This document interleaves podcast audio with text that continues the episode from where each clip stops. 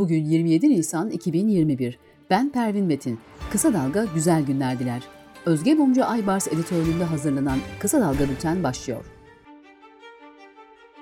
Cumhurbaşkanı Recep Tayyip Erdoğan 29 Nisan Perşembe saat 19'dan başlayarak 17 Mayıs 2021 sabah 5'e kadar tam kapanmaya geçiyoruz.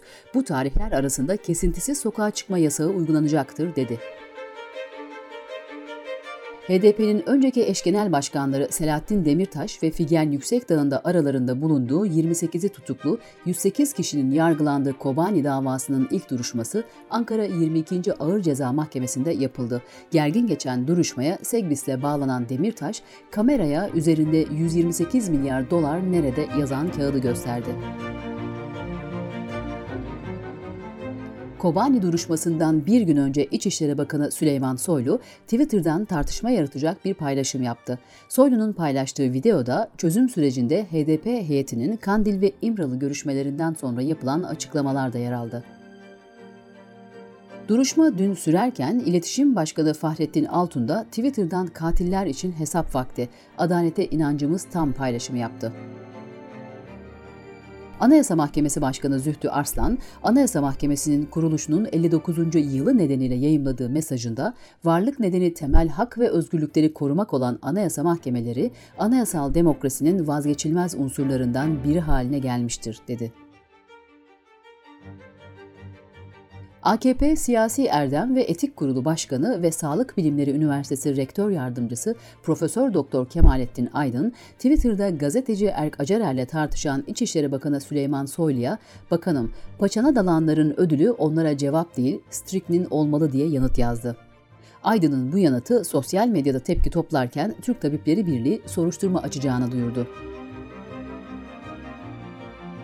CHP Grup Başkan Vekili Özgür Özel de konuyu meclis gündemine taşıdı ve insanların zehirlenmesi tavsiyesinde bulunmak suç değil midir diye sordu.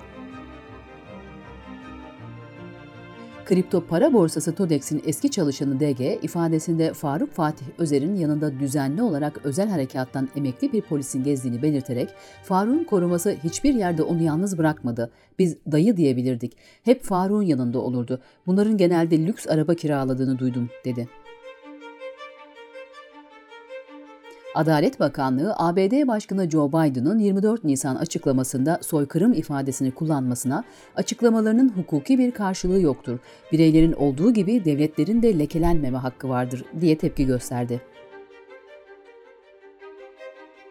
Sağlık Bakanlığı 65-72 yaş arasında olup daha önce bakanlık veya bağlı kuruluşlarında çalışmış olan tabip ve uzman tabiplerin yeniden istihdamına yönelik yapılacak yerleştirme işlemleri için başvuru ilanı yayınladı.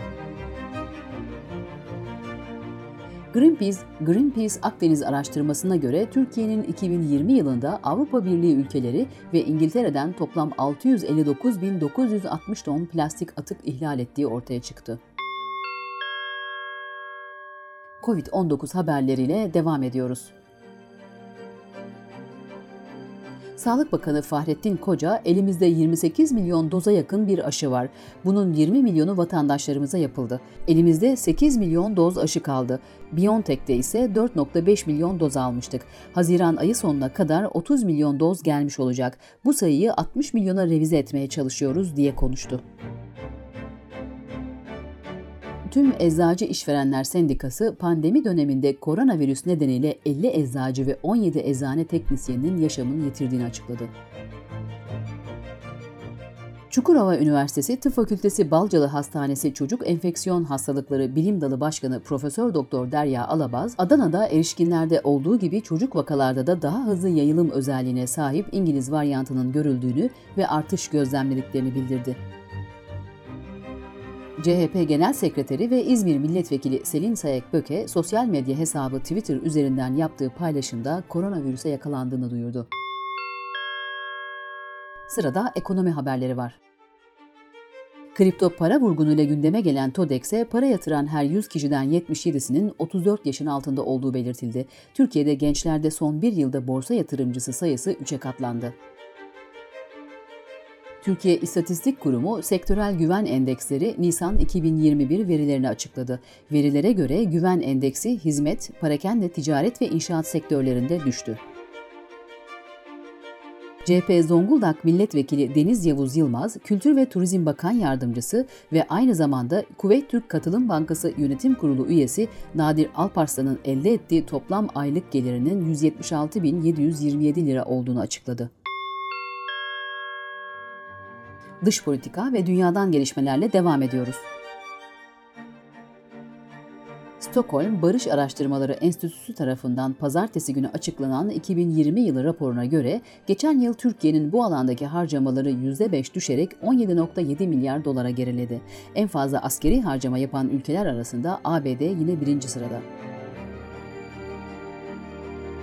Yunanistan'da bir sivil toplum kuruluşu 200 mültecinin saatlerce açık denize bekletildikten sonra su ve yemek olmadan Türkiye sularına geri itildiğini söyleyerek ahime başvurdu. Cenevre görüşmeleri öncesinde The Sunday Express'e konuşan Birleşik Krallık hükümetinden kaynaklar, bakanların Kuzey Kıbrıs Türk Cumhuriyeti'ni egemen bir ülke olarak tanımayı düşündüğünü belirtti. Ukrayna Kültür Bakanı, Çernobil faciası bölgesinin Birleşmiş Milletler tarafından Dünya Mirası listesine eklenmesini isteyeceklerini bildirdi. 2021 Oscar ödülleri 2 aylık gecikmeyle dağıtıldı. Nomadland en iyi film, en iyi yönetmen ve en iyi kadın oyuncu ödüllerini kazandı. Anthony Hopkins The Father ile en iyi erkek oyuncu seçildi. Bültenimizi kısa dalgadan bir öneriyle bitiriyoruz. Yaz kapıda orman yangınları haberlerinin de eli kulağında. Türkiye Ormancılar Derneği 2. Başkanı Ahmet Hüsrev Özkara, AKP döneminde Orman Kanunu'nun 24 kere değiştirildiğini söylüyor. Yeşim Özdemir'in Orman Yangınları Gerçeği podcast'ini kısa dalga.net adresimizden dinleyebilirsiniz. Kısa Dalga'nın podcastlerini Spotify, Apple, Spreaker, YouTube, Google Podcast platformlarından da dinleyebilirsiniz. Gözünüz kulağınız bizde olsun. Kısa Dalga Medya.